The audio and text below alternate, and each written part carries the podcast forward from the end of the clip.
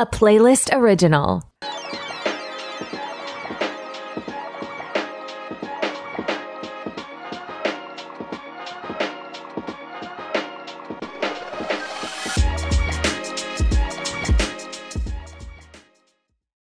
Hello everyone, and welcome to another episode of Back to the Blockbuster. My name is Gaius Bowling, and in case you need a friendly reminder, Jackson is also here with me, and Jackson's here to stay. That'll be the last time I will like give you guys a hint that like, hey, there's a new co-host, and we're and we're not switching people in in and out yet. You're Um, stuck yeah, with me now, guys. I, I, yeah, you're yeah stuck for sure. Um, Happy to be here. uh, I want to say too, I got a message from uh, my buddy David I, I went to middle school with, and he was like, even now, but a, a lot in middle school, we were just like had the same movie taste, like uh, so it was kind of like I guess like the late '90s when like all the like like Scream and I know you did last summer and all that stuff was out. Um, that's Great when we kind of yeah, that's when we kind of fell in love with like all of this kind of stuff. Uh, and he's you know basically followed me until I got my first like press job and like all that um all that kind of stuff. He listens to the podcast regularly, and what he said um, oh, great. when he heard um your first official episode is that we already have a pretty good podcast chemistry. So I thought that was a really good compliment uh Oh, from him. That's awesome. So yeah, uh, Dave or David? David, yeah. Uh David Thanks, Park. David. Yeah, and uh you know, he That's does nice to hear. He does the podcast thing too. He doesn't have a movie podcast. It's like a Jimmy Eat World podcast where they kind of go through different different Oh. like Jimmy Eat World songs. I had no idea there That's were cool. that many to like have a whole show on. But apparently there are. Uh it's a really cool show though. Uh I've listened to it a few times. Uh, but yeah, I want to uh, let you know that. Um, the one thing he did say was like, "Hey, does he have a mic? But you have a mic now, and you I sound got it. Yes. you sound amazing." Listeners So, yeah. rejoice. I uh, will have a mic going forward. It's sounding much better, and I'm very happy about it. I feel all official now. Next, I'll be working on a set of headphones. Yeah, yeah, like uh you actually can actually hear uh what he actually sounds like, guys. So this is maybe maybe this is your first official official uh Exactly. episode, yeah. episode where they can Now I actually sound like a hear you. podcaster. Yeah, you do for sure. Um so um what did you do this weekend? Did you watch anything or is it just kind of a busy weekend or pretty mellow? Oh, it's never never too busy for for a watch or two. Um, every Sunday, my buddy Cam comes over. Tuesdays and Sundays, those are our days where I guaranteed I'm always getting a flick in on those two days if I'm not seeing something in throughout the week by myself. And Yeah. uh, we're showing my roommate currently for the his first time. We're we're going through the Lord of the Rings series with him. So we got two towers in on Sunday, and it was amazing. That's nice. It's been a couple years since I'd seen it last. So Yeah, you know, I was. You know, it's so funny because like on our uh, spinoff, uh, someone asked, uh, we we get sent we send in questions for like the end of each episode so they can like get to know us a bit better. And Right. um, one of the questions to one of the questions to Owen was like, "What's a movie like you kind of grew up uh, watching a lot, and does it still hold up for you today?" And he uh, mentioned basically the whole like Lord of the Rings uh, trilogy. Uh, great Uh, I- choice. and you know they're all really good but you know what i haven't seen a lot of them since they were in theaters so like i i own i even own the extended i own the extended Oh. edition too which is like a chore and a half probably to get through um yeah, probably all at once. but maybe maybe one day i will like revisit um that again because i really haven't it's not like i didn't like them I, I thought they're really good i just haven't uh taken the time to like watch them again and but it's like you know it's one of those things uh too where like my friends make comments like hey well then why'd you like buy them on like blu-ray to like not watch them again? I was like Those 'Cause are eventually- yeah you have to have it and like eventually i will you know pop it in i think like they're still in the packaging too which is like really funny i haven't even opened it Oh, that's a sin. bad.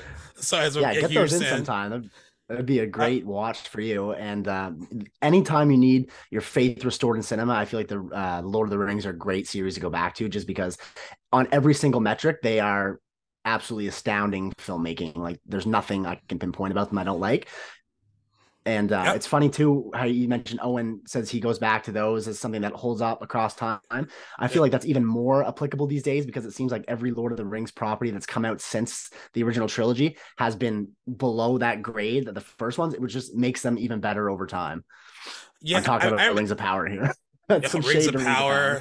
Power. uh, yeah, yeah, the Rings of Power, Uh, and sorry, then, Rings of Power fans. and I just remember like the making the Hobbit three movies when that wasn't really necessary. Um, but I mean, I get, I get, yeah, the, I'll be watching I those why. next. I really, I get, I, I understand, like, because that was during that whole streak of like, let's take this like little thing and like extend it so we can make as much money from it as we can.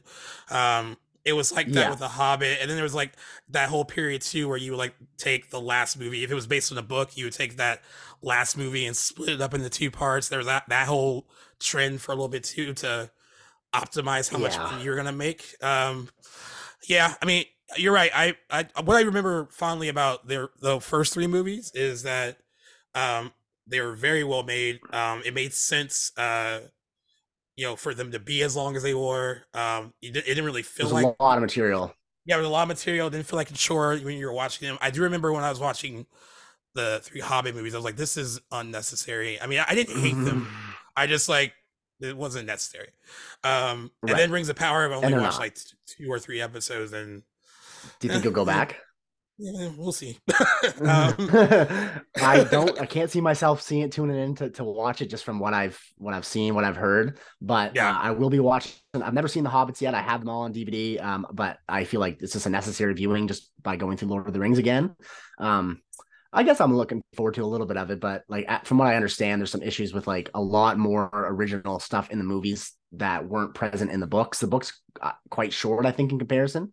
So I think Yeah. the studio and the the creators kind of had some leeway and threw in a lot of stuff of their own, which I don't think went over hundred percent well with Right. some diehard fans. So I'll be interested to see how that goes. I'm honestly most looking forward to seeing Benedict Cumberbatch as Smaug, because I've, I've seen the trailer and loved the look of him and, and the sound, and I love Yeah. Benedict, so excited for that. yeah, yeah, it's hard. It's hard to hate Benedict Cumberbatch. I feel like uh, he's like He's a really like great diverse actor. Like I feel like he's done every type of role. Yeah.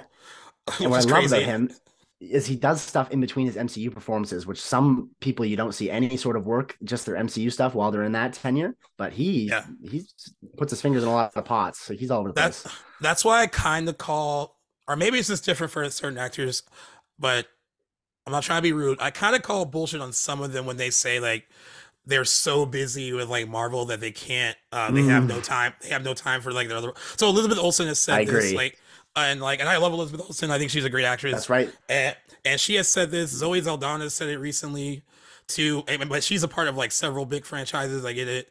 Um, they say they don't have time to do like their passion projects sometimes because like you know, it's a very time consuming uh thing doing Marvel. And then when you sign up for a bunch of them, you have to be available to them when they need you. Um, yeah. you know, in, in the case of Elizabeth Olsen, like she said that she's gotten a little lucky because she signed on for like a couple initially, and then when they wanted her back, they've asked her back. So she's been really lucky in the sense where it's not like, oh, you're tied down to like seven of these with no choice. They're like, okay, no, we're gonna utilize you and use you. And she likes the character and wants to like kind of maintain that, but then she has said that she's turned down other things that she really wanted to do. But then you look at Benedict Cumberbatch, who like has been floating around between like these big mainstream like MCU properties and then doing stuff that's a little bit more smaller, a little more intimate. So I think it's possible. Um, Yeah, you got to do make it. it work. It's all Yeah. depends on you know how you manage your time and how things line up, shooting wise and casting wise. So Yeah. good them for making stuff work in between MCU outlets. I agree. Um, uh, you know what? Well, I wasn't as good as you. I didn't. I had a busy weekend uh, with my friends when we went out a lot, so I didn't really uh, Okay. watch watch much. Uh, but last night I did just because I was curious to see it. Um, they did this like three part docu series called like The Price of Glee on the ID channel, and uh, Saw your it was- post on that actually. Yes. yeah, so I was curious about it because I was like? Yeah, I was curious about it because you know a docu series about you know Glee could be good if you had like all the principal people involved because like for such like a pop cultural phenomenon and, and for how like its heart being in the right place and like being such a happy show, it has like a lot of like really bad behind the scenes like stuff that kind of went on Oh, with really? the eh? yeah like i mean you had like three actors from the show which is what they kind of based this docu-series on in probably the worst way three actors from the show have died um right? uh from it so Corey cory, Mon- Monteith, I reckon. cory monteith Yep. yeah he died during the show's Canadian. run yep he died uh during the show run the show's run right before season five of uh i think a heroin overdose uh mark salling who played puck after the show was over, he got indicted on like child pornography charges, and then he hung himself. Oh my god! And then Jesus. Naya Rivera, who played Santana Lopez on the show, unfortunately, she was on a boat with her four year old son. Uh, I guess they were in a lake together. She was able to get him back onto the boat, yes. and, but she couldn't get herself back on uh, before basically like I took drifted her away and she drowned. I recall um, that in the news. That's right. Yeah. So what the docu series tried to do was try to tie in all this negative stuff about how they died into like, well, maybe it was the show and maybe it was like all the pressures of doing the show, right? But the only one, the only way that makes sense, I guess, is with Cory Monteith. There wasn't a, a, a good angle with like maybe it was just too much for him because he had, you know, he had a drug and alcohol addiction in his teens until he was like 19 mm-hmm. and he went to rehab and then he got clean and then he goes to LA, he gets his huge show, starts dating the main star, Lea Michele. Like there's like a lot of pressure. And then of course they were saying that the cast and crew were working 70 hours a week on that show because it's so if they oh weren't if they weren't acting, they were in dance class. If they weren't in dance class, they were in the booth recording songs. It like so they were always busy. And then on top of that, they had them touring like different cities, like doing like these Glee concert tours on top of doing the show. Because the show was nonstop. Like, yeah, the show was like a huge moneymaker for Fox. I think they said at one point it was like all of TV during its like first two seasons, it was like the fourth uh largest like gen- like revenue generating show at the time that it was on. Um, and you know, it, it also made other people's music really popular. It brought back, you know, Journey, Don't Stop Believing. Like every time there was a show or, or music that was on Glee, it would chart again on like the Billboard like Hot 100 because all these kids were okay. hearing these songs for the first time, and then like now they're like, oh, well, let me hear the original ones, and it was actually helping like all these other artists get rediscovered a bit. Um, well, that's awesome. But the reason the docu series I never would have guessed that for Glee at all. Yeah, I mean the reason the docu series didn't sit well with me is because it they didn't talk to any of the none of the actors wanted to be a part of it. Uh, Ryan Murphy, who created the show, wasn't a part of it. They did talk to like Ryan Murphy people. created Glee. Yeah, he did. Wow, yeah. that's news yeah. to me. Okay. Yeah, he, wow. he created Glee. Um, they talked to like you know different hairdressers that worked from seasons one to three, or like a director of photography who worked through seasons three through five, or so there was random people like that, and then they had random like you know psychiatrists who didn't even work on the show or with the cast, like just give their two cents, like like they were facts.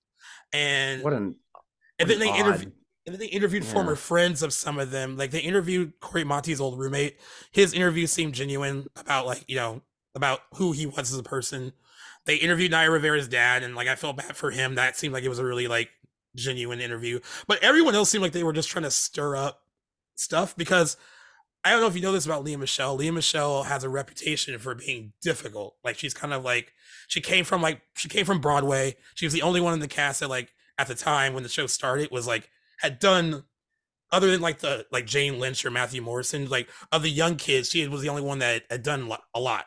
She was on oh, okay. Broadway. She's a total New York Broadway kid, and sometimes I mean I did drama all four years of high school, and like I knew girls like her who like right thought they thought they had the best voice, like you know, goes to their head. Yeah, goes to their head. And apparently Lea Michele was like that. But they tried oh. to turn that they turned the documentary into like a let's bash her for like an hour and a half for like oh, no reason no kind of thing. either. like like we all we all we already we all heard that she's difficult. We all we all know it. And to kind of spin it in a way where like maybe her being difficult kind of affected Cory Mont. Like they try to spin that angle, like maybe that affected oh my his mental state and like all it, it was just like a really like it kind of made me feel, sounds yeah it kind of made me feel dirty a little bit watching yeah. oh. I, mean, I, got i mean i got through wow. all three hours of it because i was curious to watch it but three yeah, hours like hour. good for yeah, you they, that's a that's a chore yeah, it's a chore um but yeah there's no direct correlation between like oh like how and they talked about how other crew members from the show unfortunately had passed away like during the show's run it's just like they were I don't know if you believe in like curses and stuff like that. They were trying to make it seem like, well, maybe, well, maybe there's a Glee curse. Maybe this is why the things these things happen. But like in reality, like this stuff just does happen, and maybe it happens to yeah a, a group more than others. And in this case, it happened with with them, and it's unfortunate. Um, Very much but, so. You know, but you know, at this point, you know, it's been like what almost ten years since Cory Monteith passed away, and like yeah, I think so. Uh, and then, like, 10, 11. Naya Rivera like died. Naya Rivera died in like 2020, and like you know, and that has nothing to do with like fame or anything like that. She it was like an accidental drowning, and then Mark Right. Salling had his own problems. So it's like you know that had nothing that had nothing to do with the show. I mean, so it was a very like loose thread that they were trying to like go on, and hmm somehow somehow they milked it for three hours. But like like I said, I think there I think there's a good documentary to be made about that show if you were actually talking to, to like the real people that were really Yeah. involved and in the thick of it, but not something But like that this. wasn't it. No. not at all. Well, on a positive note, you just reminded me just throughout this conversation. Uh, one other thing I did get in that I wanted to just quickly do a plug about was um, Scott Cooper's The Pale Blue Eye. I got that in Netflix uh, I- release in this year, this month. Phenomenal. Did you get a chance to see that yet? No, I haven't watched it. yet. I heard good things though. I actually heard that it was really, uh, uh, really like, uh, more decent than they probably a lot of people thought it was going to be. I guess from what I've heard. Um, Well, yeah, coming yeah. off Antlers, which a lot of people agreed was Love. a little bit disappointing. I, I, mean, I- liked oh, Antlers a lot. I liked it. I liked it a lot too. Um, I, I, and I was, Like I got to, I, yeah, I got to uh, interview Scott Cooper and Keri Russell like after that uh, uh movie came oh, out, Oh no way. and That's uh, awesome. and like it was so cool because they were like he was so happy that I was like oh yeah like and you what you're trying to do with this theme here and he's like oh you get it I was like yeah I totally get it uh, yeah That's yeah, I so love that fascinating. You movie. got to interview him. I yeah. love that movie that was really good So if you like Scott Cooper, then if you're familiar with his work, even though all his movies are so vastly different, like it's Yeah. still you get Scott Cooper's touch within this one, and it is great. And uh, uh, I can I always I've messed this up multiple times this week. Is it Harry or Henry Melling, the guy that plays Edgar Allan Poe? oh shit I think it might be I think- maybe I can look it up I, I should have known this before I was speaking about it, but anyway, no, regardless, so- him and Christian Bale, powerhouse performances by them. They were great. Cinematography was beautiful. Scott's direction was awesome. Like that's probably one I would check out again before the year's up. Honestly, I really had a good time watching that one. nice well I that's what I wanted to list I gotta Yeah, add it to the definitely. yeah uh yeah I should be watching shit like that instead of the price of Glee on the ID channel Man, true Totally. crime, true crime TV, man. I can't avoid it sometimes. And like, well it's yeah it's noble what you do like even if you don't have like the greatest sense you're going to enjoy something when you watch the fact that you're able to sit yourself through and do it anyway is great i'm the type where like if i'm put off by something like i'll generally watch something i feel or, or know i'm going to enjoy spending my time on but i'm sure that's going to change maybe even in regards to this just to have some more genuine conversation about some stuff but yeah. I mean, yeah, because you I'm a little sometimes sometimes. Sometimes we gotta watch stuff we don't like. Like if we like, even Yeah. if we have a feeling.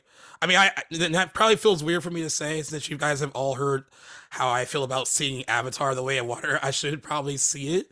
Uh, but yeah, I mean, we all we are kind of like we're all kind of like in the position where we have to watch certain things that we may not enjoy, and like, and then you know, who knows? You might think you won't enjoy it, and then like it turns out, Yeah. it's pretty good. It's pretty good. So you never know. can't say i haven't been surprised before so yeah yeah. Um, so um getting right to it, we are in the thick of award season and Mhm. a lot happened this week with awards. Uh like we said in the previous episode, the, the Golden Globes did not air on Sunday as they have done in the past. They did not want to compete with NFL, uh, which is probably really smart. Um, they air, they aired them on uh, Tuesday. Um, still almost had record low ratings, and I think that's just because award shows just don't do that well on network TV anymore. I don't think it has to do with like the movies anymore because there's some pretty mainstream movies that are nominated uh, or people from them that were nominated this year, and it's still like people didn't tune in. I mean, it also was on a different night than it normally is on. Um, that could have a lot to do with it. Um, I But yeah. think next year we'll see some different numbers once they put it on. Uh, is it the Globes that are going on Netflix? Uh, so SAG is going to Netflix. Um, SAG, okay. Yeah, the SAG, and that's smart. I think that's like the best thing to do because I I feel like people who are watching people who are watching these shows or people that are in the industry are like are curious about it. Are it's not a lot of regular people tuning in to watch. I mean, the Golden Globes is the fun one because that's the one where they get to like kind of walk around and drink and they get kind of like loose lipped a little bit. Uh, it's not like the Oscars where everything is so like prim and proper and like put together. Um, but yeah, you know, we'll see. Um, because also like the Critics' Choice Awards were this week and they they had record low numbers for the CW, but they were on the CW, and that is not a that is not a big four network. So um, that could have a lot to do with it as well. Um, but yeah, we have the Golden Globe Awards. They have those results, and then we got the SAG nominations right after that, and then the DGA nominations, the Directors Guild. Um, uh, Association. In case anyone doesn't know what SAG is, that's the Screen Actors Guild Association, and then the PGA, which is the Producers Guild Association, uh, released their nominations, and then the Critics' Choice Awards had their uh, winners um, as well. Um, the Golden Globes isn't a total precursor to like what the Oscars are going to do because Hollywood Foreign Press is like a bit of a different vo- voting body. Uh, when you get to like the SAG Awards and the DGA and the PGA Awards, they sometimes are in line with like where the nominations are going to go uh, for the Oscars, and we can kind of talk about that um, when we get to those particular awards. Um, but the Golden Globe winners, um, we we called some of these when we talked about the Golden Globe nominations. Um, yes, we did. Some of, some of them I we were wrong on, but like I think for the most part, um, they were pretty much in line with uh what we thought they were going to be. So, um, best motion picture drama, I will call this one saying that I was wrong. I thought Top Gun Maverick had a good shot at winning it, just because it was you know super popular and like people loved it. But you know they went with uh the uh, cinematic nostalgia of Steven Spielberg and gave it to the Fabelmans. Um, and honestly, I can lump this together too. The Fabelmans had like a really good couple of days because they won Best Picture uh, drama at the Golden Globes, and then Steven Spielberg secured a Directors Guild uh, nomination as well. Um, you know, I kind of think with this movie, it's like I think especially if you're like in the film and you're like you and of course everyone that votes on these are either filmmakers or they work in the industry there's probably something about this movie that kind of tugs at the heartstrings for them where it's like oh it's about the love of movie making um because there was someone on twitter that it can't stand this movie at all like when, as soon as they saw it they were like they were like oh it's just so like manipulative and like not as strong as like his previous work.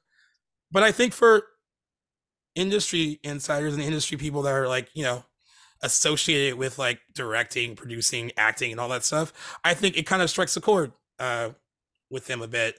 And there's a pretty decent shot that um even i, I think steven spielberg is going to get an oscar nomination for best director i think oh, the movie's doubt i'd hope I so think, i think the movie is definitely going to get a best picture nomination as well um I'm still up in the air about whether or not it'll win, but like it did win uh, the Globe, and um, and that was yeah, that was great. I thought it was nice to yeah. see. Um, I like the movie. Steven winning for director, I was very happy yeah. about.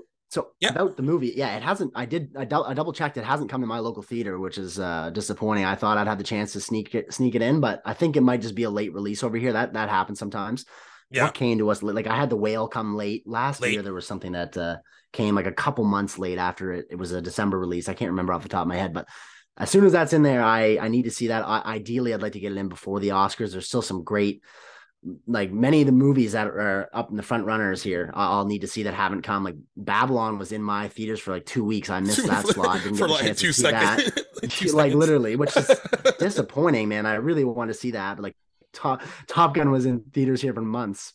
Yeah, but uh, well, the Fabelmans you, you is know, one that I was you yeah. know what? If it does, if it doesn't come uh, to you, I will, I will drop box you a link so you can like watch it at home if you want to. Oh, that would be. Oh, I didn't. That would be amazing. Yeah, as long as I can see it before, that would be great. Appreciate yeah. that. Yeah. Um. Yeah. I wasn't, and I wasn't upset with the win. I thought it was. I thought it was a pretty solid win. I mean, except for you know the guy on the guy on Twitter who uh I won't say who it is because he's pretty decent press person. Uh, but he's okay. very vocal. He's very vocal about what he doesn't like and like he was very he was very very like right away as soon as he saw his like first press screening for it. I think he was excited to see it because it's Spielberg. Okay. And it's it's loosely based on Spielberg's life. It's about like you know you know the encouragement he kind of gets like be, wanting to be mm. a young filmmaker and like relationship with his mother and like all this really like interesting stuff and that probably you would think would make a great movie for a lot of people that were like curious as to how like Spielberg kind of grew up in this kind of like you know, because everyone when they talk about Spielberg, they talk about still that he has this like ability to kind of take you back to like almost being like a child when it comes to movies. Like it's like you're kind of discovering like ma- magic again a bit. And, exactly. And I think that's what a lot of people thought they were going to get from it. And then some people who felt they didn't get that, I think that's why they are kind of like, oh, it's just okay. And you know, oh. but it, I mean, I I personally I really enjoyed it, and I you know I'm I'm pretty okay with it. I would have been happy at Top Gun one too, but um, I'm expecting to be blown away. I can't wait for Fabelmans. It's everything that I'd want, and I think Sp- Steven telling this story at this time of his life, I'm glad that he has the chance to do it. And uh, just as a young person, an aspiring filmmaker, I guess you could say myself, it's it's something that I'm really looking forward to seeing, and something I could definitely see inspiring me to to work in the industry one day. Yep. So bring it on. Uh, and then uh, best musical or comedy, because like we told you, they split their uh, drama musical categories into two. The Banshees of Inisherin won, and uh, I finally did watch it. I didn't tell you that I watched it. Oh, I did watch it. nice! I really enjoyed it, and I actually can see why. Um, I guess almost every major actor from this movie is getting some kind of like acknowledgement uh, from it. Um, I I thought it was really good, and I really I thought the writing was really good. It's a really solid movie, uh, and um, you know there was a there was a big debate about this because I think I called it for uh, everything everywhere all at once. I thought that was going to win uh, the Golden Globe in that category. I'm guess I kind of if I'm just being like assuming it probably came down between those two movies. Um, yeah, I'd probably guess that as well but yeah, but yeah, I was happy. I was happy with that win as well, especially after I saw the movie. Um, I was rooting for everything everywhere all at once, but I wasn't uh, disappointed by that win right. either. It's a good way to put it. I can't say enough good things about Banshees of Inisherin. That movie was phenomenal, and I love Martin McDonagh. Everyone attached in the cast, I think they deserve all the recognition that they're getting. Happy yep. to see it. It was a great, great choice. I think an easy choice too, or maybe not easy, so. but I agreed with it. We'll put it that way. And I, uh, yeah, speaking of Martin McDonagh, he also won uh, uh, screenplay for a motion picture as well uh, at the Golden Globes. So it was actually a really big night uh, for that movie. That movie, yeah, it uh, yeah. It was. I mean, like, you know, it's it'll be interesting because, of course, the Oscars don't separate um, mm. musical and comedy and drama. So like, it'll be interesting to see like kind of what gets in and then what is kind of like the front runner. Um, oh, I just want to point out too, uh, Babylon didn't win anything except for best score. Um, so I mean, uh, it is a really good score. It's a really good like jazzy like uh, you know throwback movie score. But mm-hmm. um, Justin Horowitz, uh, Hurwitz, sorry, uh, won for best score, and it was it's a uh, which is it was only four win. for four. He is four right? for four. Yeah, yeah. He's yeah, really good for him. And I, I, guess like yeah, with working with uh Damien Chazelle, yeah, uh, magic. I guess uh, absolutely.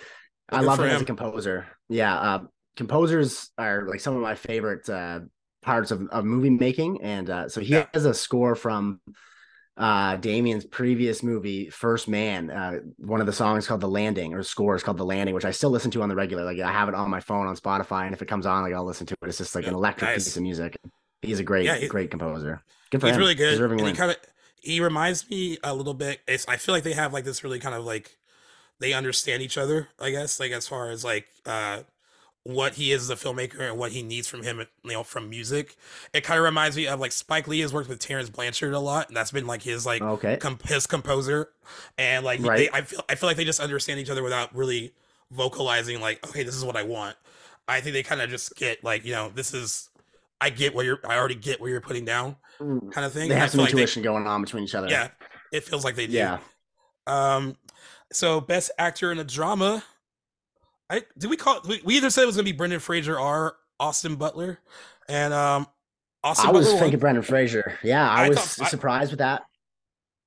I thought Brendan. I, uh, I thought Brendan Fraser was gonna win too. Um, he did win at the Critics' Choice Awards though. Yeah, yes, I'm not either. That's right. His speech was great. His speech was really good. Um, you know, I'm not disappointed that Austin Butler won because however you feel about the movie, um, he's very, very good in it. Um, yeah. You know, it's a, it's a Baz Luhrmann thing. Like some people don't like all the the flash and like you know everything doesn't have mm-hmm. to be mm-hmm. like you know it's just a Baz Luhrmann thing. Right. You, know it. You know it if you know his movies already. Um, right. Yeah, it was cool to see him win. Actually, I actually liked his speech. I know some people have like made fun of him because he they were like, why, does he still sound like Elvis? Like, or is he still channeling right? Okay, Elvis? I thought that too. I haven't heard him talk before, so I was like, is he still stuck? Because I know he had difficulty getting out of the role.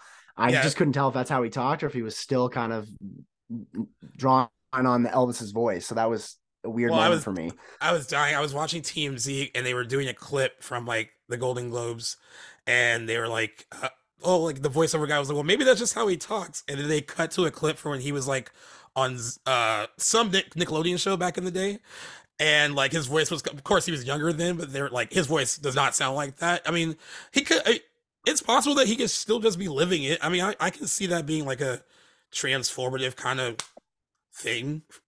It might be a little Right. ridiculous, but like you know, whatever, it's fine. Like he did, he did say he had a, a hard time shaking it when when he was done shooting. Yeah. it was kind of with him. So I can't comment on his performance because I still haven't seen Elvis, but just watching because th- there's only a few of the globes I was awake for as they were. I, I, I caught a good amount of the of the the show, but I didn't see everything. But I did see Austin Butler's win in his speech, and I just couldn't help but feel like overwhelmingly excited for what this will mean for his career and where he'll go forward from this. I don't know. Um, I know even just as far as two or three years ago when he he had a, a minor role in Quentin Tarantino's Once Upon a Time in Hollywood, like I he was uh, to me at least a relative unknown so i don't know what sort Yeah. of career recognition he's had yet so i'm expecting this will be a big surge for him going forward yeah, I So think so for him. So at the time when he was in that, I I only really knew him uh more his personal life.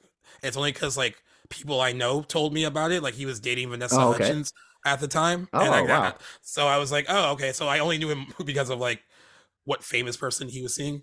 Uh, but I thought he was really Ah, good in okay. Once Time in Hollywood. I know it's a smaller part, but I thought he was really good in that.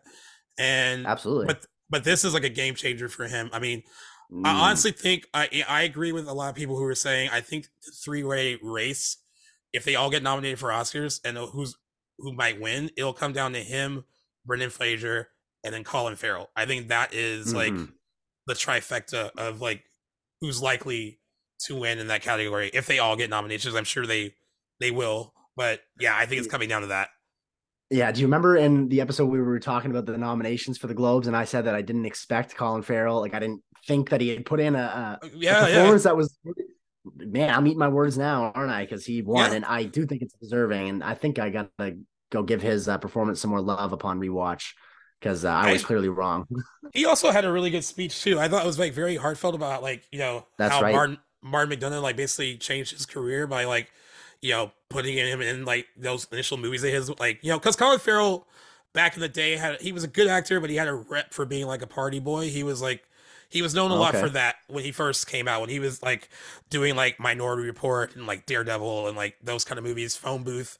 He was like everyone acknowledged that he was a very talented actor, but he was also known for being like out on the like nightlife scene and like you know Okay. he took he took Britney Spears to like the premiere of The Recruit. It was like a movie that he did with Al Pacino, and like this was like during like her party phase too. So he had like a a Uh, rep, okay and then like his reputation like slowly changed when he started to like focus less on doing he started stopped doing more mainstream movies and started doing more character driven stuff and then Mm, and then and then he had a kid i think that helped a lot and now he just Okay. seems like now he seems just way more present in everything that he does so i think that uh being a parent will do that i'm sure yeah yeah and i actually i like you a the- bit I much prefer this stage of his career over like uh his start.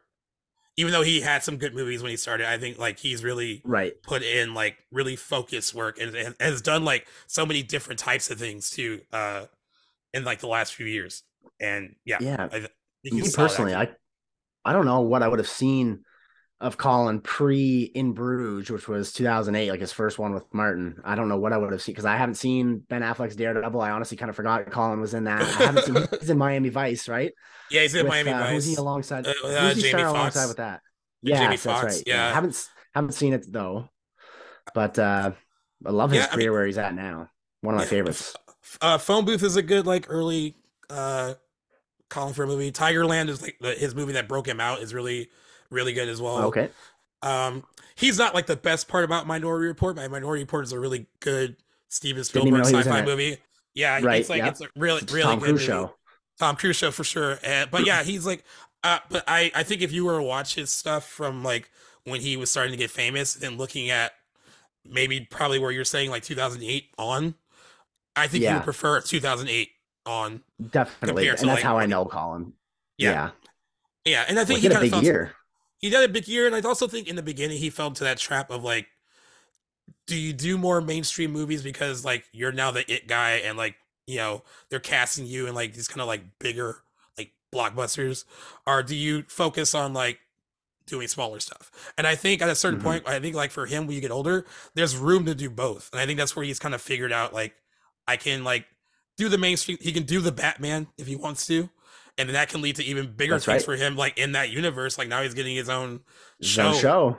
Right. Um, so like you know, I, there's room for both, and I think that once actors kind of find that uh balance, it works out really well. And I think it's worked out really Mhm. well for him. So yeah, good for him. And uh, Certainly. uh, then like Cate Blanchett, she was the front runner in the drama category for Best Actress. She won for Tar. Um, on the flip side of that, for uh, comedy or musical, Michelle Yeoh won for Everything uh, Everywhere All at Once. She had a really good speech as well.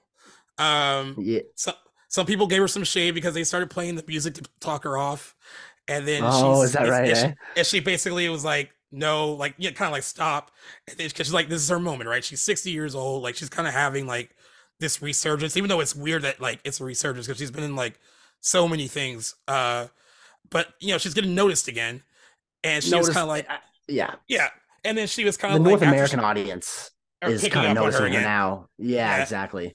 And when they were playing her off, she was basically like, stop. And then she kind of turned around because, like, she's Michelle Yeoh and she's a badass and she's been in movies where she kicks ass. She was like, I'll beat you up. Like, it was a joke. And it wasn't meant to be. But some people were like, oh, that's kind of rude that she did that. I was like, it was a joke.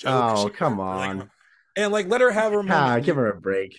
Yeah, You know, totally. I didn't get to I- catch her her speech, but well, that's what I, hilarious. what I liked about her speech is like, she basically said, like, by the time she was about to turn 60, she was like, okay, I could either say, like, what you've done so far is pretty good. Like you've you've gotten to work with Spielberg, you've worked with James Cameron, uh, you worked with Danny Boyle, you worked with all these really good people, and maybe if that's it, then that's fine. And then she kind of like she said like the Daniels cast her in this, and it's like gave her like a new sense of like purpose of it, and to kind of show that it's not done at a certain point. You can still keep going, and like I thought that was a really good thing about her speech, and like it's cool to like 100%. it's cool. It's just cool to see people like that having a moment like that, and, sh- and she's fantastic in the movie too. Like, you know, I think when it comes down to the Oscars, it's gonna come down to her and Cate Blanchett. I think Cate Blanchett has more like of more oomph behind her. Um, I think you're right. because Cate Blanchett won uh, the Critics' Choice Award for Best Actress over her. Yeah. Um, and I know that's a different voting body too, but like you know, it's you know, I think everyone's been praising Cate Blanchett's performance in this like since they saw it. Um, and I think she's gonna have the slight edge. But I will take a surprise I agree with you. Yeah. if they yeah. But yeah, I think she Mm. has the edge. But like, you know, still gonna get a nomination though. Like she, you know, that's that's a lock for sure. Um, I'm still yeah- reeling from the fact that you said she's 60 because, like, it, although it makes complete sense, uh, she could pass for mid 40s easy, maybe even early 40s. Like, she is a beautiful woman, and not Yeah. that age is, would impact that at all. I just can't believe that she's 60 years old. It's crazy to me. Hadn't Yeah. considered that. Uh, yeah, and I didn't think about it either. And like, it's so interesting too because I've seen like, I guess for people like me, she hasn't really like gone away. And you, like, I've always seen her and stuff. Right. Um, but you know, for a lot of people, they are discovering her for the first time. I guess you know, they, they I mean, I guess like she had a pretty big year. The year that Crazy Rich Asians came out, she was uh played Henry Golding's mom in that, and that was a huge hit when it came out. Um, but I guess she's always kind of been like my friend described her as someone that, like I know you from somewhere, but like what do I Mm. know you from? Like she's that Right. actress. I see. But I think, but I think now everyone is you know gonna know her name, and that's uh good. That's a good thing, and she deserves Absolutely. it. Good for her. She does, she does deserve it. Um, a best supporting actress uh, in a motion picture went to Angela Bassett for Black Panther: Wakanda Forever. You know what? We talked about this too. Very smart on their end to campaign for her. She was, I think, campaigning for her in that category was a very last minute thing because, like, Okay. Black Pan- Black Panther is not getting the same like awards attention that their first movie got, and I and that's fair because the first movie was such like a pop cultural phenomenon. It was like a bigger thing yeah. uh, than the sequel right. was. But the one thing that they can do is push her because, like, every, I mean, there's been a big debate about whether or not like you can have like one moment in the movie that is like that's your Oscar-winning moment, and but if but if you only have one and the rest of it's just like good and okay, like does that make for a Oscar-winning performance? I will tell you this: I think Angela Bassett is a great actress, like one of the greatest that we have working uh, right now her moment in Black Panther that has probably gotten her all these nominations is worthy of awards attention on its own. Like that Is it's that a right, eh? it- it's a great scene. It's a really you feel like her pain and emotion, like it it resonated through a very packed theater when we saw it on opening night. Um, and I but I felt that they weren't going to try to like push anyone from like a Marvel movie for Oscars, but then someone was like, you know, if it's someone like her, like I think it can mm-hmm. work because she actually has like the prestige behind her, uh, right? Where the well they'll accept it, and you know what? She won the Golden Globe, she won the Critics' Choice Award for in the same category. Um, you know, the competition in our category is not like incredibly fierce. There's that argument too. Um, right. But no, honestly, yeah. oh, and then also, you know, if you're a Marvel head, she's the first uh actor, any actor, actress, or actor from a Marvel movie to win like a major that's award right. like this. And that's a big milestone for the franchise. So that's history in and of itself. Um yeah, it seems deserving that she would win it too. So good for her. Yeah, and there's like and there's also like everyone respects her in the industry. So I don't think it's like I don't think anyone will look at that win if she does eventually win an Oscar for it. Like, oh, you won for that Marvel movie. I think that she's so good that it's like, no, you're winning this on sheer talent. It happens to be in a Marvel movie, but you're getting this because you give like a powerhouse perform- performance in it, and, and right. that's why you're getting it. Um, so I think there will still be respect on on that win if she does end up going all the way and uh, winning the Oscar for it. Um, and she also gave a really really good speech. If all these, everyone gave really good, like humble speeches at the at the Golden Globes. Uh, well, you know, and, it's funny you mention that because uh, now my mind goes to uh, Jennifer Coolidge's because her she gave quite the speech. I think she was a little overwhelmed when she when she won. She was overwhelmed. She but yeah. she was like my she was my favorite thing of the night though. Like I love when she oh, was. It was funny. I love when she was presenting her award because she like presenting her like different category because she was really funny then too, and then her went even though her speech was like all over the place. I knew exactly what she was trying to say though, like and like really yeah. And the gist of it was like people like like giving up on her. She hadn't really been getting a lot of work, and like there were people in the industry that like really stood by her. She could only remember Ryan Murphy in the moment, but there were other people that like right. that can't blame her for that. You know, and then Mike White, she was expecting to win. I know, and then like Mike White gives her this opportunity in the White Lotus, uh, you know, in a limited series that you know they were going to like swap out the entire cast on for season two, but like her character was such a like she was such a fan favorite uh that they brought her back, and okay, I mean, you know, like and brought her back for season two, and you know, I feel like the the theme of this award season, whether it's TV or movies, has been like all these people who are like being rediscovered again, and she's she's been one of them. Um, it's really cool yeah. to see because she's super talented and like uh funny and quirky and like you know fun to watch. I think she's yeah. really fun to watch. We can throw uh, Brendan Fraser in that category as well as someone who's been out of the the limelight in the industry for a couple yep. decades, give or take now, and who's getting some recognition again. That's, you're right. Yeah. That is definitely seems to be a theme of this award season, which is something yeah, you can't be behind that. Uh, and then best supporting actor in the motion picture. I always feel like I'm gonna get his name wrong. Is it Ke Huy Quan? I don't want to mess it up. He's uh in, in, Everything Everywhere All at Once. Um, yeah, he's a front. He's a front runner in this category. If he loses the Oscar, I I'm, I'm I yeah. somebody somebody doesn't like him personally. I right. I think uh, I think he's got the industry support behind him because like there's yeah. no one that I he you can just tell all the uh the recognition and the hype and the praise that he's been getting and he's is yeah. he not swept his he swept he swept run? I I think he has swept uh every major one so far. Yeah. Uh, so um he's so, got a good like, trajectory to win that Oscar. Won, he won the Golden Globe. He won the uh, he won the Critics' Choice Award. He got nominated for a SAG award in the same category. I will throw that out there to also Angela Bassett, who also got a SAG nomination for Black Panther in that category.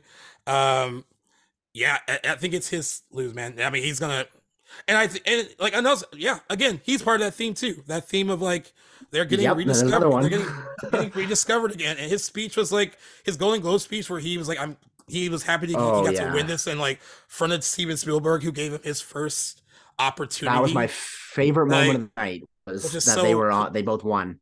Yeah, and it was so cool that he you know got to have that experience. And I for, I'm forgetting his name, but I also love the full circuit uh, full circle moment of the guy who played Chunk in the Goonies that he's also in.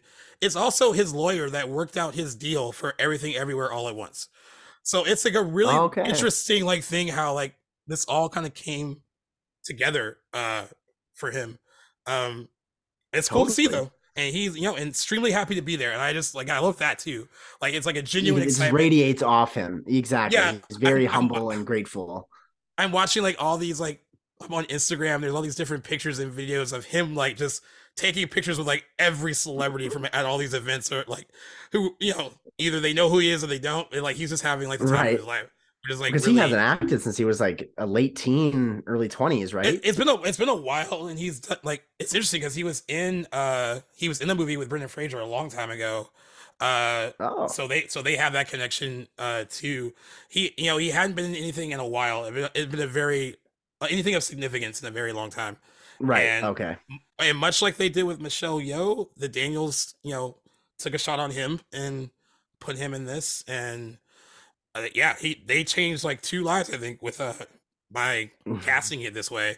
And you know what too? I mean, it- Jamie Lee Curtis is been in the industry forever, but she's been like she can't she campaigned late too for this movie. She wasn't really like she's funny in it, right? But it's like I didn't expect her to get nominated for best supporting actress, but she so far has been using has been like has been nominated for almost every major award leading at the Right. Oscars for for her performance here. That's So like uh you know, they really kind of hit the nail on the head with like how they chose uh their talent on this. Uh so good for them. Um, have, yes. yeah, um, you know, was that all the movie stuff? I just wanted to make sure if I missed. Oh, so that song, I'm, I'm not gonna touch on it a long time because I, I was wrong. I picked the Black Panther song to win Best Original Song, the Rihanna Oh, song. right. But the song from RRR won the Golden Globe. Uh, Not to, because- not to. not to, and it won the Critics' Choice Yeah. Award for Best Original Song. So I might have to, if it it. comes to, if it gets nominated for an Oscar, I might have to change my prediction to that winning Best Original Song at the Oscars. I'm, I'm sure it will. I'm sure it we'll get to have- nominated. Um, and then the Critics' Choice Award, um, everyone thought that All Quiet on the uh, Western Front was going to win uh, Best Foreign Language Film, but then RRR won. Um, so That's right. It's a it's a really tricky uh, tricky award season with the movies. I'm a little biased because I I saw All Quiet on the Western Front. I haven't seen RRR, so like Yeah. in my heart, I was like hoping. I just loved All Quiet. Like it was an amazing experience. But I I really do got to get RRR and especially probably before the Oscars because I need to just to know what I'm getting into before by the time uh, nominations get here. So I'm really excited to see it. Actually, is it a Netflix movie? Yeah, it is. Wow. Yeah, it's on Netflix. Yeah. Um, and just to show that we just don't care about movies, we'll I will quickly throw the TV stuff your way. House of the Dragon won Best Drama uh, TV series. Yes, very Uh, happy with that. I, I, think you were very. I think that was the only the only one I posted on my Instagram story that you like responded to. I'm like, yeah, so he must be happy. So. Must be I was so it. pumped. I am a huge Thrones fan, and House of the Dragon delivered on all fronts for me. So yes, love to see that it won that. Yep. Um, I was actually excited for best musical or comedy TV series. Abbott Elementary. It's one of the best comedies on TV right now, and it's on network TV, which is kind of rare to have like nowadays to have a comedy Oh. series that uh on network TV that is really funny. But think of it as like The Office, but like with teachers, and like that's what you got. It's like a really Oh, fun, okay. like kind of like I almost get like behind that. like mockumentary almost style a little bit. It's really the writing is like super solid. Um, eh, yeah, it's a, one of the funniest shows on TV. Um, Quinta Okay. Bronson, uh, Quinta Brunson, I think on best uh actress in a musical or comedy for uh, Abbott Elementary. She plays the lead. She also created the show. Uh, on top of that, Okay. Jeez, busy um, lady. yeah, she is. And then um on the best actress in the drama TV series category, uh Zendaya won for Euphoria. I watched Euphoria, thought that was much deserved. If it's for Yeah, her I thought you would be happy with that one. Yeah, if it's for her intervention episode, then I was like, just give her all the awards now and uh yeah, tell everyone else to go home. She also won the Critics' Choice Award in that uh same category um as well. Um and then on uh the limited se- uh series side of things, Evan Peters won for Dahmer. Um Mm. Yes, about eh, that. yes, yeah, yeah, yeah, yeah, yeah, yeah. So you wanted Yeah, you wanted we- to say we- something, but yeah, yeah. Well, yeah. Like I, I didn't see too much. I saw a couple posts, kind of like, and I don't know how much traction this really got in the mainstream. Uh, but it's why I was wanted to bookmark this to talk to you about. Have you seen any more? I know that he got a little bit of hate for not recognizing like the victims in his speech. I, I remember thinking his speech was really well done and really in good taste. and Yeah. then to see some um, hate, I just was like, where is this coming from? I What do you definitely? What- what do you I- think? I, definitely saw that it did gain uh, a little bit of traction. Um, You know, it was a good, healthy mix though, because like I think some people felt the way you did. It his speech was like short and to the point, but I thought he said a lot without saying too much, Yeah. without being on too long. You know, like he, I think he's aware of like what the show is and how people feel about it, especially like the victims of the show. So I, I I'm sure you know the victims of like the real life victims of Jeffrey Dahmer who have had to like deal with kind of like this kind of being brought up again because you know it got over a billion stream or views on Netflix. It's like a super popular show. Um you know, I feel I feel differently about this, but I would feel differently if I was a family member of a victim, right? My of thing course, is- yeah, that's a good my- point. My thing is actors have played real life bad people for a very long time. He's not the first person to play someone who is vile and It's another great point. discussing. Um, we're we're awarding him for his performance, not because he's not really Jeffrey Dahmer. So, like, I mean, he put in the work. He did really good work, um, and he won for it. And that's what they were voting on. Like, they're voting on Yeah, those those merits, exactly. and not like And like yeah. Oh, what were you um, gonna say? sorry, yeah, I didn't mean to cut you off. It, like he, getting down to it, like I don't feel like he has necessarily the responsibility to apologize or to take the credit and, and give, you know, I don't know the right words to put together for that. But uh, he, I think he did justice by like his short, sweet little speech. He did comment on how difficult the material was to make and to be a part of. Not to mention, like he's in the headspace of Jeffrey Dahmer for however long they were filming that, and probably long after. This is probably a hard thing to get out of for him as well. And I think that he did it justice by. I don't remember his speech verbatim, but I do remember thinking like, yeah, that's that's a good good way to I think, accept. I think award. one of the things one of the things he said was he hopes like people's lives were changed by watching it. And by and by saying that, I think it's like you take from it there are going to be some people that watch it cuz they love kind of stuff based on true crime and it, it's exciting. Yeah. And there are going to be other people that watch it that are going to like look at all like the real like nuances of the story and like t- you know look at how like shitty it was that like cops kind of ignored like what were, what was going on with some of these victims because they assumed that like right. you know they didn't want to get involved in like you know like the whole gay thing and stuff like that that's a big part of the story Right. that you can learn from and like i think that is what a lot of people who actually look at it like objectively have taken from it um how Mhm. awful how awful that time was and maybe how much earlier he could have been caught if there wasn't so much like you know bias against like homosexuality and stuff like that at the time Yeah. um, I think that's what you take from it. Like most smart people will take that from it, and I think that's what he was trying to say. Instead of like, I I didn't get a thrill from watching it, but I thought it was well done, and it was yeah, well I, made. I agree hundred percent. I Yeah, did I did I- enjoy it, but I wasn't blown away per se. Yeah. But I think he's deserving of the win absolutely as well. Yeah, and I th- thought he was very good, and like you know, Niecy Nash won Best Supporting Actress at the Critics' Choice Awards from from from that show. Uh, Right? she did and she did actually you know she thanked uh the uh, the woman that her that she's based on um and basically Right. said you know she's basically said through my performance i hope that you're finally seen and like so that's nice it's nice to do it but like I, you're it's also not your responsibility like you're you're an actor like it's a it's a part it's a role it's not like That's you're yes. and you and you're also yeah, right too that he lived in that headspace for a long time. It wasn't the easy part for him to play. Um, Niecy Nash said that she did not meet Evan Peters until they wrapped. That's how like immersed in this ah. he was. wow. So so See like what I'm, that's exactly what I'm saying. so now he's coming out of it in this kind of like TV award season and getting acknowledgement for it and like and I I don't think like now that acknowledgement is public, right? So you've been I'm sure he's seen everything that everyone else is seeing, which is like them saying like, oh, they never consulted any of like the victims' families about about this. Like, you know, like I'm sure he sees it and I'm I'm sure he has empathy Yep. for it. And like I think Of Ryan course. Murphy has empathy for it. But I will say this, Ryan Murphy, however you feel about him, uh whether you think that his shows start off so strong and then they fall apart, which is how I usually feel. Uh, the one thing that he does really, really well is like the true crime TV. He's really good at it.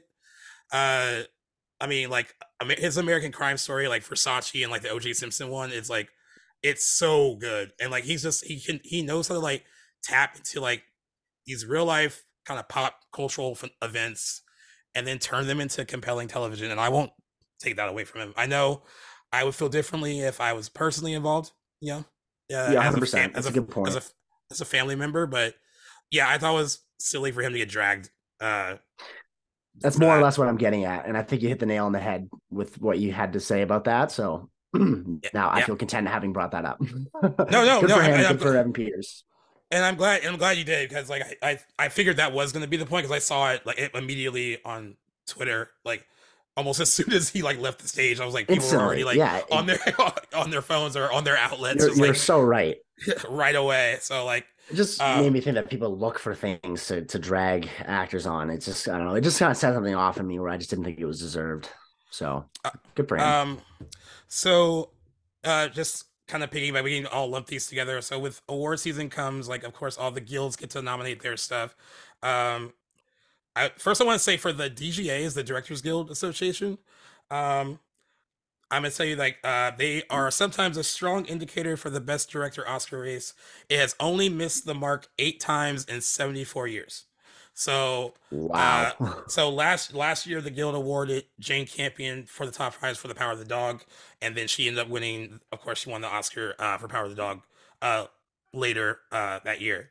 Um, Yep. So that's a pretty good track record for seeing like who will get nominated, uh, and you know, and if, and if whoever wins might likely win the Oscar uh, on Oscar night. So uh, this is a. I thought I think I thought the picks were pretty good. Um, I'll get the It's complaints. race. I'll get the complaints out of the way, and I will. And I will say I fully agree with this.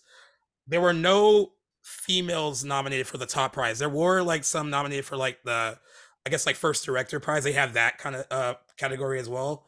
But there were a lot of Right. complaints that there were no female directors acknowledged, and we had a lot, a lot of really good movies directed by females. The Women King, Women Talking, that have been a huge part of like the award season. Uh, uh, Till, another one that's been a big part of award season.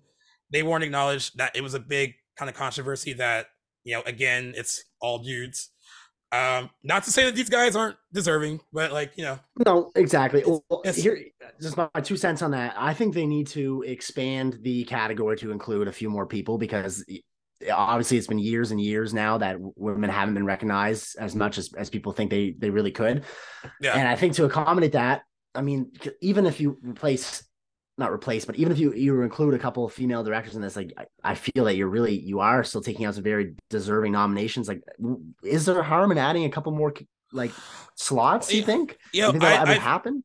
I don't know if it will. I mean, I guess the the good argument to that is they do it with you know the the best picture race for the Oscars. They can nominate up to ten, and you know you'll see that you'll see that with the PGA nominations. They they can nominate up to like you know that much as well. So like, you know, some people will say like, oh well, then that gives everyone a chance if you give everyone like a ten spot, you know, in each category. Um, I guess.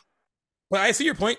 Um, and then you also like when you do leave out who might be a deserving female director, then it's like, well, who do I take out of this list that is less deserving of being there?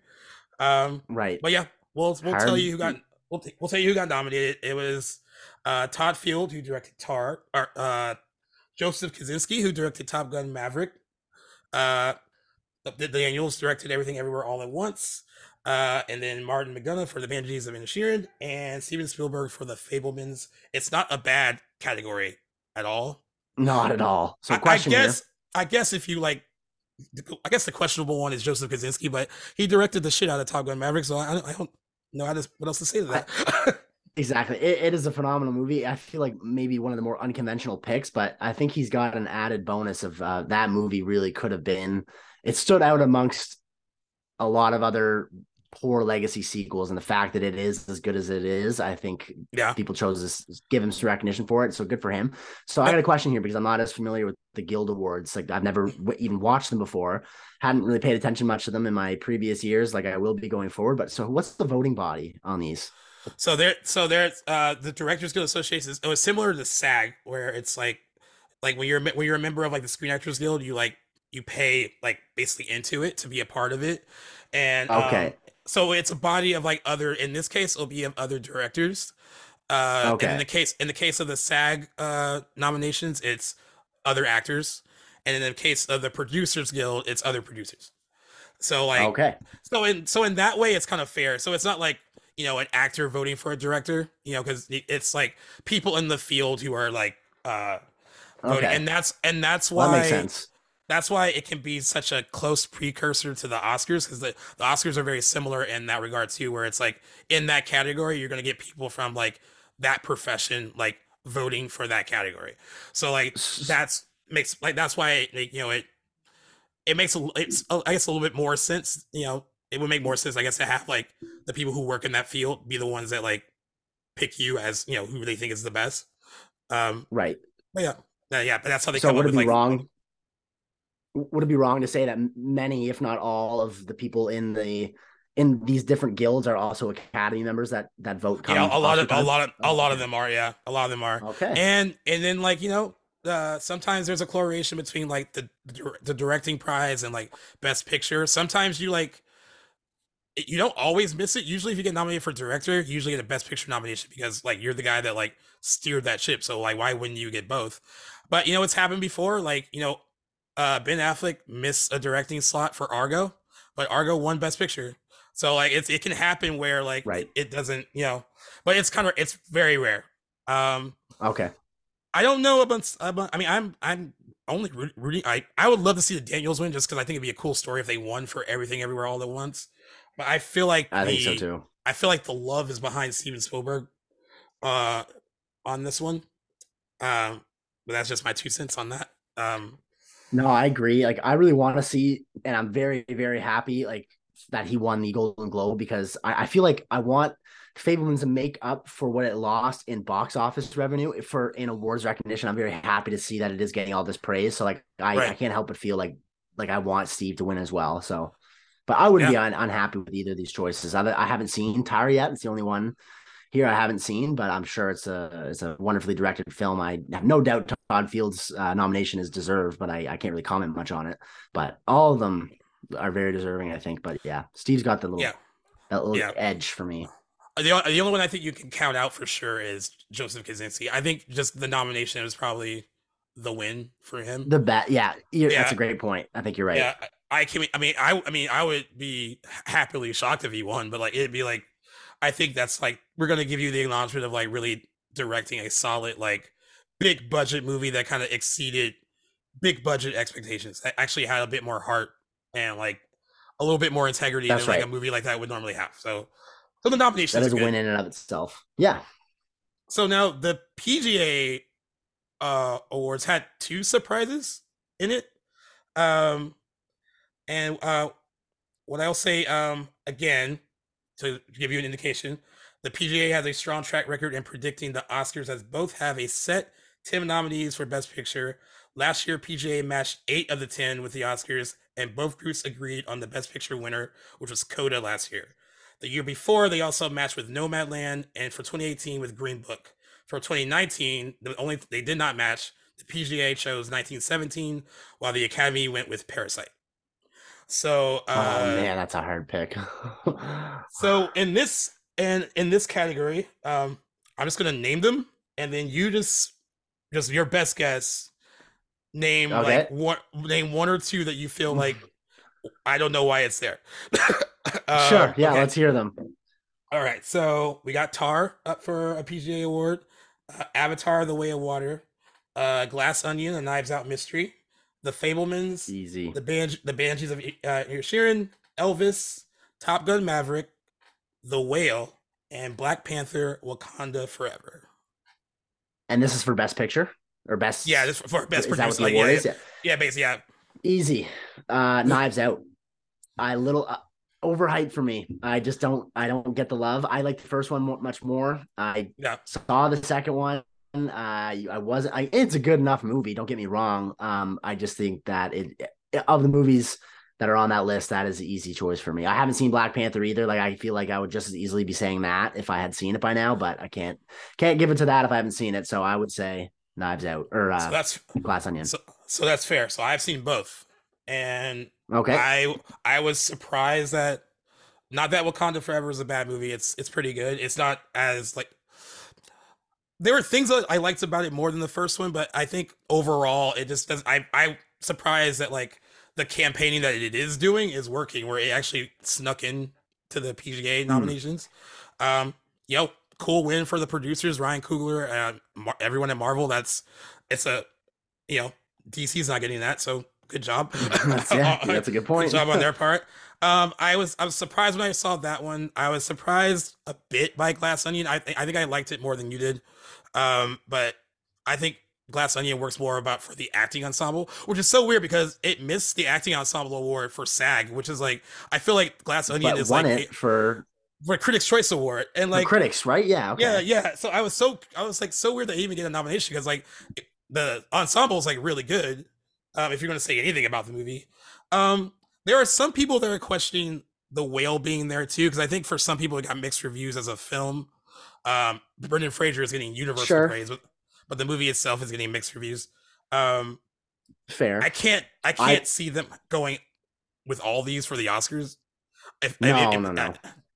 I think like if you're uh, there are some people that think that the whale now has this like last minute push and it might actually get a best picture nomination uh at this point. I think Wakanda Forever is out. And I think yeah, Glass I think Glass Onion is out. You got your two blockbusters represented by Top Gun Maverick and Avatar, The Way of Water yep. you even have like a mid-tier box office hit in Elvis uh being represented.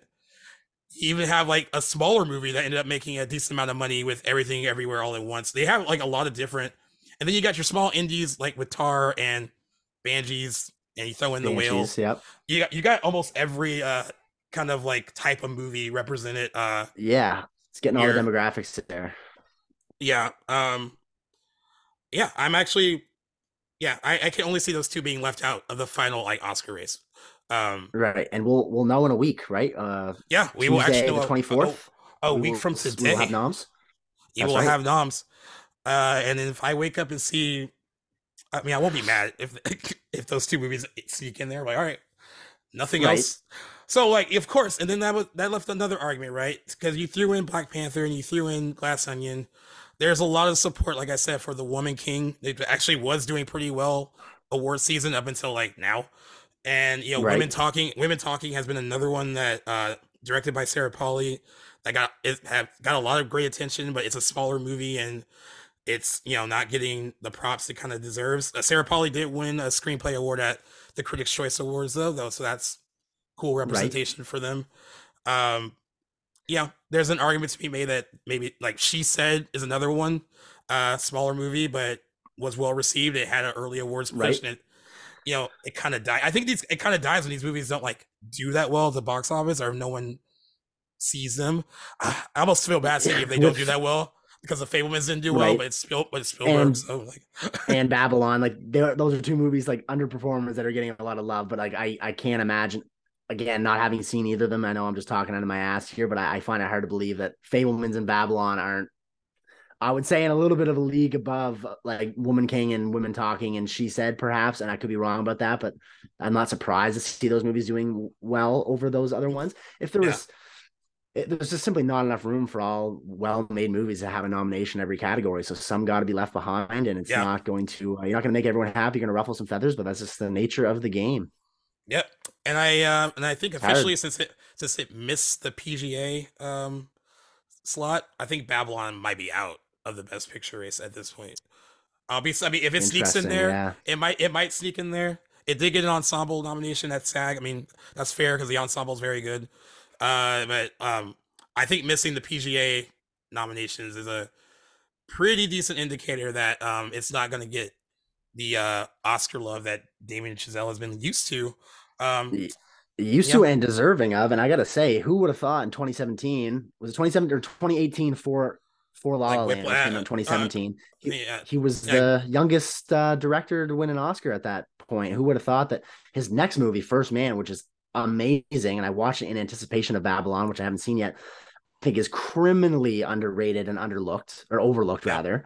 Um, he, I don't think it got us. It might have got a nomination for score, um, but I don't think it really or and visual effects, but nothing like in any of the major categories. And I think First Man is amazing, and uh, then Babylon not. It, it got some love in the early awards, but if it doesn't get to the Oscar love, then I definitely think that'll be an interesting, unpredictable trajectory for uh for Damien after Oh. his win from La La Land.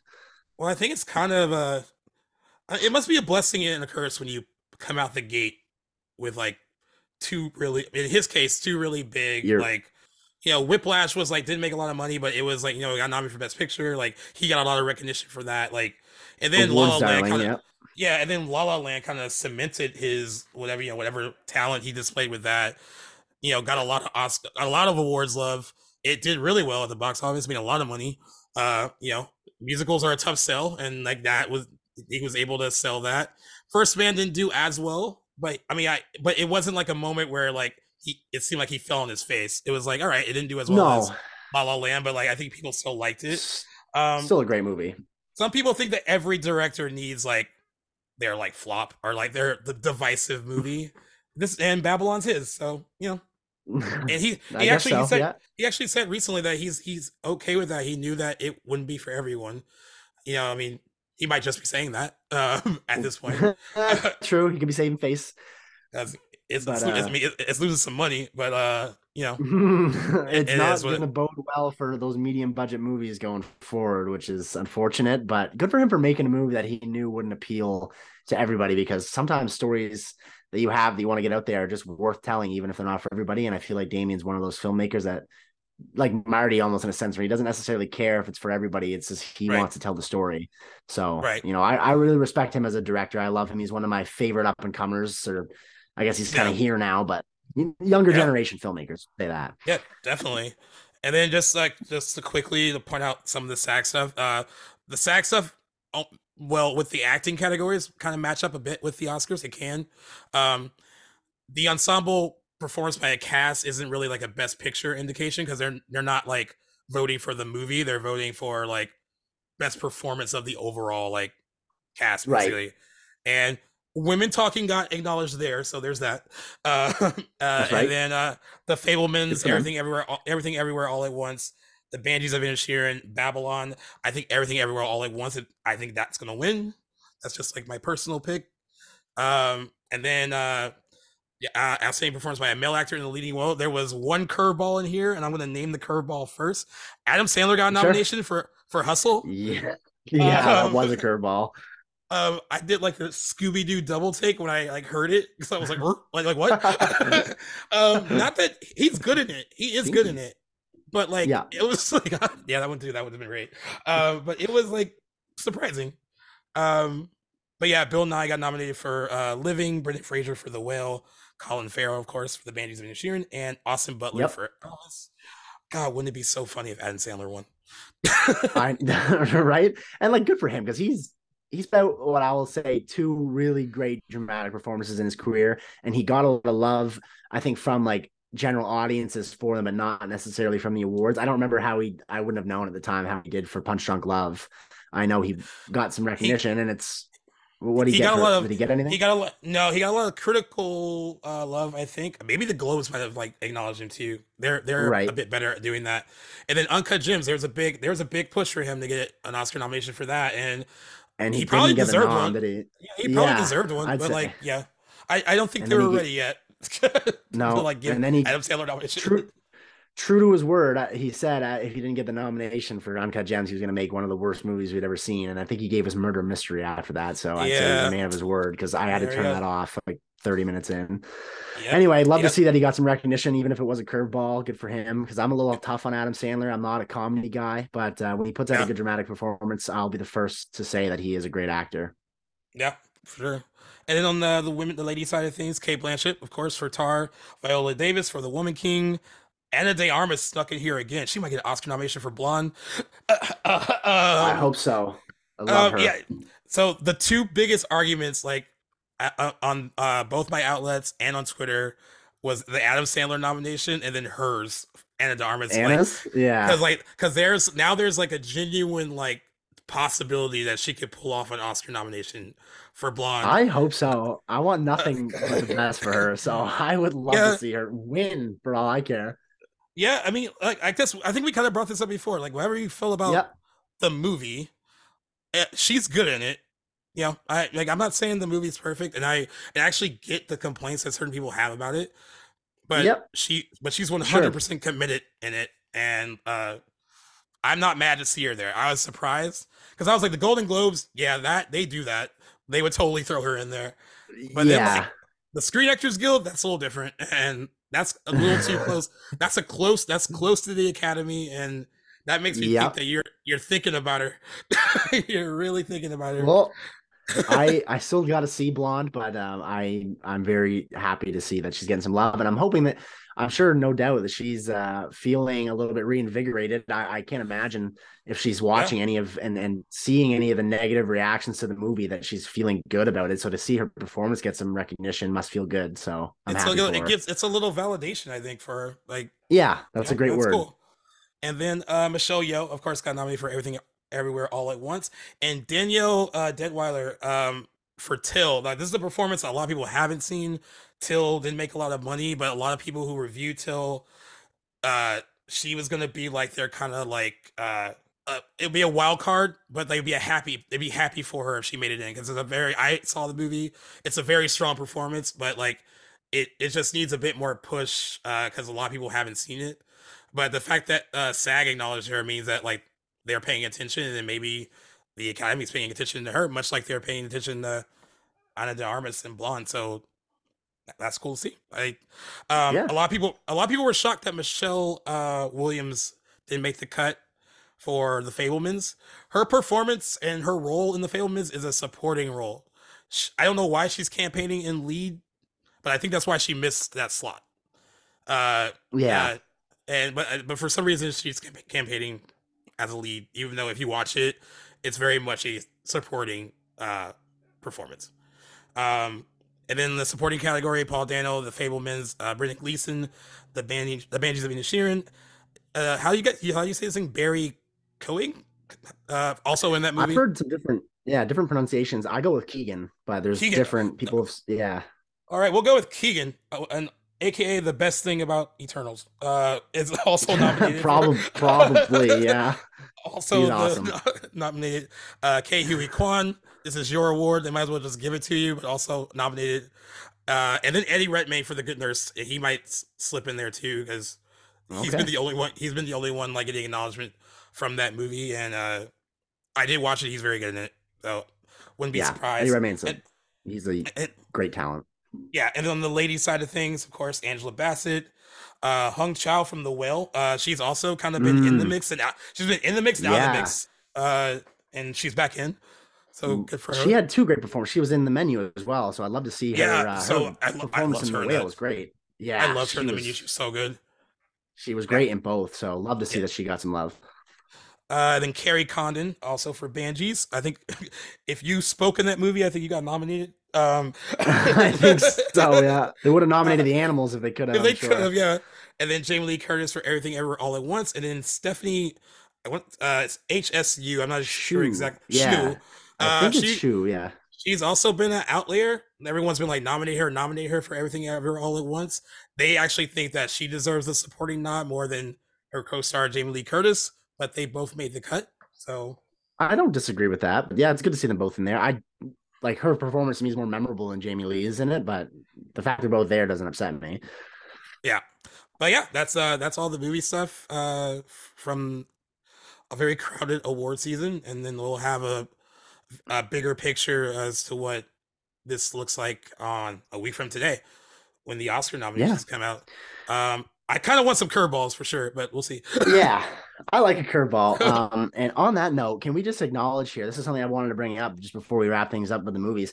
In, yeah. in this year that we got, which I think, at least for me, in the first half of the year, 2022 ended up being a much stronger movie uh, year at the box office than anyone anticipated. The fact that the Northman and the Batman both have hardly received i don't know any nominations between either of them that is just astounding to me especially like robert eggers and whoever shot his movie the northman the fact that they yep. didn't get any nominations blows me away because by april of 2022 i knew both of those movies had come out by april and they were still two in my top five from that year i just can't believe it's truly mind-blowing that they have not gotten any love from the from the critics i, agree with whoever. you um I I especially think that's true of the Batman score, which I thought was really great. Yeah.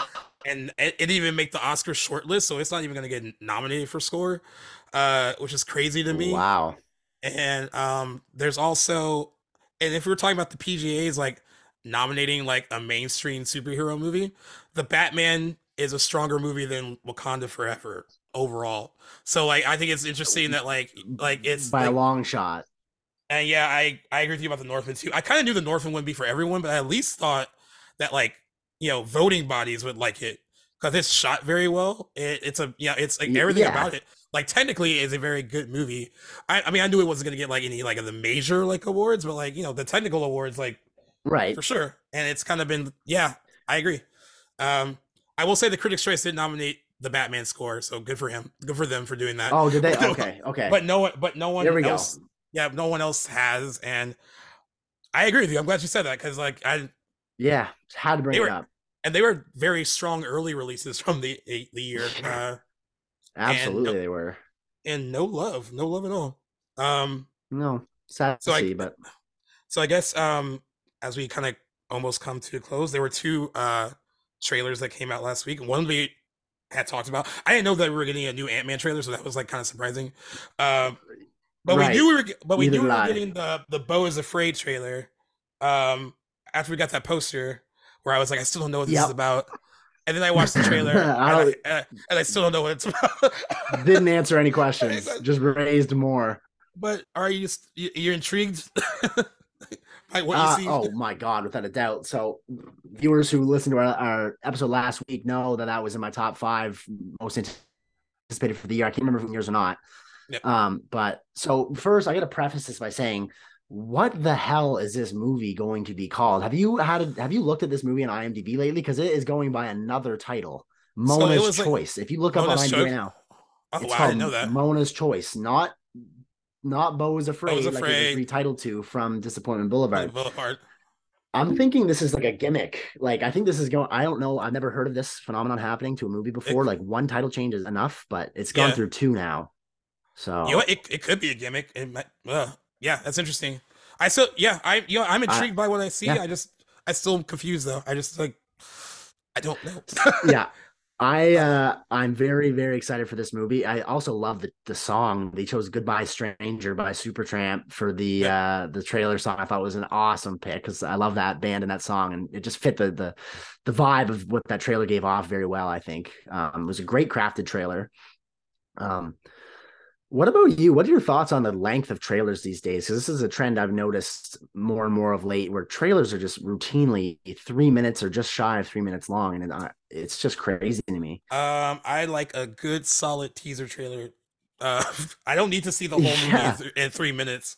Uh, no, like I, minute and a half, two minutes is fine. I think that's a good amount. that's the sweet spot trailer? right there. Yeah, for a trailer. Uh, anything longer than that, it's just like you're giving long. you- you're giving away the whole thing. Uh, yeah, I agree. I also hate what they do Yeah. now. The and this is usually for big movies. I hate that you have like a teaser for your trailer coming out tomorrow. Like there's a teaser for your teaser trailer. They do that now. and I- Yeah. And I think that's stupid too. I was like, I don't need to, like just yeah, just you can let me know it's. Actually, don't need to let me know. Just I, drop it when you drop it. I don't need like a. Absolutely. Like I don't need 30 seconds of like, oh yeah, see this 30 seconds, it's gonna be two minutes tomorrow when we like drop our trailer. Like, Yeah. dumb. I, Not I, a it's just a trend I hope we don't see forever because I'd like to to have a little bit to know a little bit less going into these movies sometimes like there's actually movies where I'll avoid watching trailers that are too long sometimes like in the case with Beau was afraid um I just can't Yeah. help but be excited like we haven't had an Ari Aster movie in 5 years like I I just need to see something of what's coming out about this movie but if he had put out Midsommar 2 or 3 years ago as opposed to 5 maybe I wouldn't be so amped and I might not have watched a 2 minute 41 second trailer but Yeah. I'm glad I did because it looks phenomenal. I'm excited. Yeah, I'm intrigued by what I see. I mean, like I said, I still don't know exactly what it is, but I'm intrigued No. to find out. Uh, my Also- friend, my friend sent me the trailer too. It was like, this looks like something you would recommend we see, and I'm telling you right now that I'm not seeing it with you. I was like, all right, Their loss. All right, Um, I'll, I'll go little along. trivia for that movie. Yeah, it's uh, running at a supposed sixty million dollar budget, which would make it to to date A24's biggest um Really? biggest budgeted movie for that studio. So that's great. Wait, well, you know what? He's their like he's their little darling, right? So I mean, I guess they would give him some, yeah. some money, some money to like make a movie. Yeah, He has two home runs under his belt, so I'd say he's definitely primed for a third. yeah. He's he's a he's been a home run for me. I mean, but like I said, you know, I had, I had better luck recommending Hereditary. Uh, Oh, yeah? I had less luck recommending Midsommar. I, that was like a my friends were like, "What the fuck is this?" And I loved every moment of it. So like, I I don't know. True. I, yeah. It's not for everybody, I guess, but Hereditary is more traditional, but they're both, Yeah. I think, astounding. Both 10 out of 10s, if you ask me. So both with two very strong female lead performances too. Uh, Toni Collette. That is a great point. And Florence Pugh and Midsommar. Yeah, like love it. great point. Uh, So yeah, now Yeah. we get to see uh Joaquin Phoenix uh you know hit, lead uh a movie of his which will be intriguing to see and like you know Joaquin Phoenix makes some really interesting offbeat choices as an actor sometimes so I'm intrigued about that too. I'm like I'm really excited He- for that. He's Yeah. one of my favorites, uh, without a doubt, in the industry. Is this not his first role since his win for for Joker? Had he done I anything in between that? I no, I think this is. I think he had been sh- like he got roles and was shooting stuff, uh, but I think this is the one first one to get released. Oh, okay, uh, so he's been busy. That's for sure. Because I know he's doing like the Napoleon thing with Ridley Scott and uh, oh, right. Yes, yeah, that's uh, right. yeah. So yeah, he's been he's been busy, just not nothing released yet. Both, and yeah, not to mention this cut of this movie at one point was four hours long, and no doubt Ridley's is probably long as hell too. So Probably. definitely those are long shoots. So that those would keep him busy. Yep. Um. So by the way, guys, if you want to see Beau is Afraid or Disappointment Boulevard or Mona's Choice, whatever they're gonna call it, whatever they're gonna call it, it opens on April twenty first. Uh. So uh, check that out when it opens. And then for a completely different movie trailer, uh, for all you Marvel mainstream people out there, we got the second Ant Man and the Wasp uh, Quantumania trailer. Um, you know what? Well, you know what I'll say about it off the bat. I feel like Let's hear it. I like I like the Ant Man movies, but they've mostly been like fun Marvel diversions. They're like, no, there's no real stakes. I feel like this one Right. looks like it's gonna have actual like stakes. Like it seems like Agreed. It feels like real shit's gonna go down. There's not a like, single joke in the trailer, which I was happy about because that is something that's not common in a Marvel movie these days. But you're right; it seems to have done Right. a 180 in terms of tone, which I appreciated actually from that trailer. Yeah, and I think uh, the director Peyton Reed also said that essentially he basically wanted the Ant-Man movies to stop being like being known as like the kind of fun filler, you know, Marvel movies. Yeah, Uh, this you know this one I guess is going to really matter for what is coming uh moving forward. it And, uh, seems so. Yeah, And I think this was this kicks off phase five, right? Are we are we in phase five? yeah. The, it's going to be the first one of, of Phase Five after a uh, disappointing ish Phase four? phase four, which many I hadn't even had the chance to see. Uh, but uh, I'd say it looks like a good good movie to kick off the fifth phase. yeah, I think so too. Um, Um, yeah i'm like uh, yeah yeah i think that's what i like what i initially got from like i said like i like i agree with you like i there's no like there was less like fun and less jokes and like more like oh this is something that's going to be very serious not like you know very like Mm. serious but like you know i feel like like in the same way i felt like watching the guardians uh volume 3 trailer i feel like something up something of like emotional importance is going to happen in this ant-man movie uh and Yeah. that might that might surprise people um mm. you know and i i i don't know if that means that someone's gonna like bite the dust or like whatever it is but like something important i think is gonna yeah. tr- transpire given what we I gotta say, I love that moment in the trailer near the end where uh Paul Rudd Scott Lang is is the character, right? He uh he's like, I don't have to win, we both just have to lose. I was like, that's a pretty that's a pretty sweet line. Um I Yep. although back to my point earlier, they show way too much in this trailer. It's way too long. I feel like they show maybe it might it might not all go how it's presented in the trailer, obviously, but like just way too many set pieces of which are Yeah. all I don't think there's a single actual shot in this movie. I'm quoting my friend who who who made this point, but he's absolutely right. This is a like Christian Bale said when he was filming Thor, like all it is is sound stages and green screen, and this movie is no different. Um Yeah. but uh, they do show a lot of of the quantum realm, and I think a lot of some late movie stuff in this trailer that I was like, why are you doing that? Well, don't got to show us all that, but yeah just yeah, a I complaint I, had. and i feel like the more they show in the quantum realm it just opens himself up for all these like fun little on twitter like them comparing it to shots from like uh one of the spy kids movies because it, does like the visual yeah, the the visual palette looks very similar and it's Yes. like oh like uh and I thought that was like really funny. I was like, oh, that's probably like the last comparison that they want. Because I think it's from Spy yeah. Kids. I think it's three or four. I can't remember. Like, like only the first two are decent, and then like I think right. five of those movies. Jesus Christ, I don't. I can't even remember. Jesus. Uh, but yeah, the the comparison shots are like uh super hilarious. Well, no Uh, doubt the effects will be much better, but I get what you're saying too. I hadn't seen that comparison, but it is totally true. Now Yeah, thinking it's about It's watching hilarious. it. Uh, but yeah, Ant Man the Wasp Quantumania is opening February 17th. Uh, so very soon, uh, we'll be able to check that out. Um, 31st movie in the MCU. They're past that's 30 crazy. That's crazy. And Yeah, then DC, DC's just struggling to get through how many? I don't not nearly that. I don't know. I don't even Not know their count, that? but it's nowhere. Are they even in the double digits? I don't, I don't even Ah, know. Like, I don't even know. and, and and for good movies, they're definitely not in the double digits.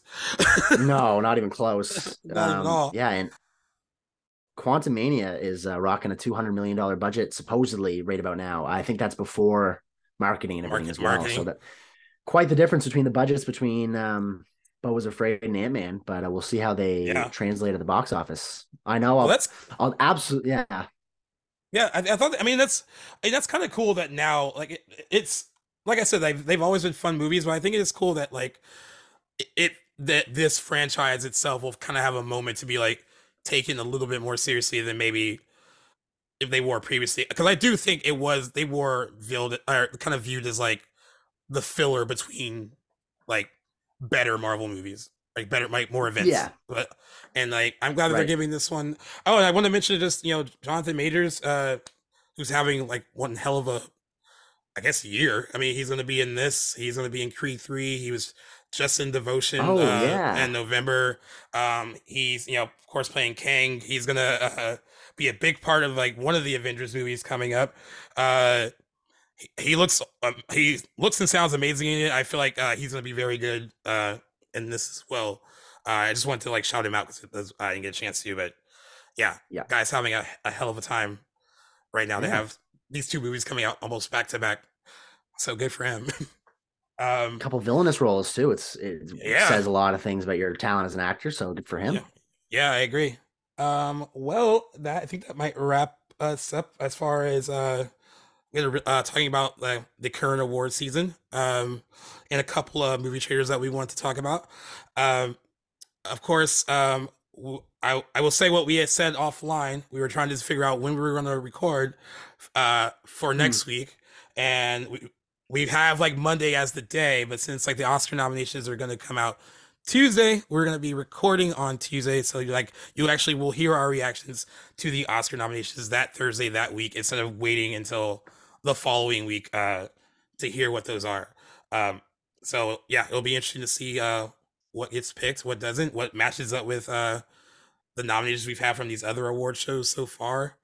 Um who got left out, you know, who got snubbed, who was a surprise. Uh did they nominate enough women? I don't know. There's gonna be all that. All that. All that. I can't wait, man. It's like Christmas, Christmas morning to me. I Like love Christmas- uh, Oscars yeah. and the nominations day, so I can't wait to chat the nominations Yeah. next week with you guys all. Yeah. and uh, yeah, yeah, I'm really looking forward to that.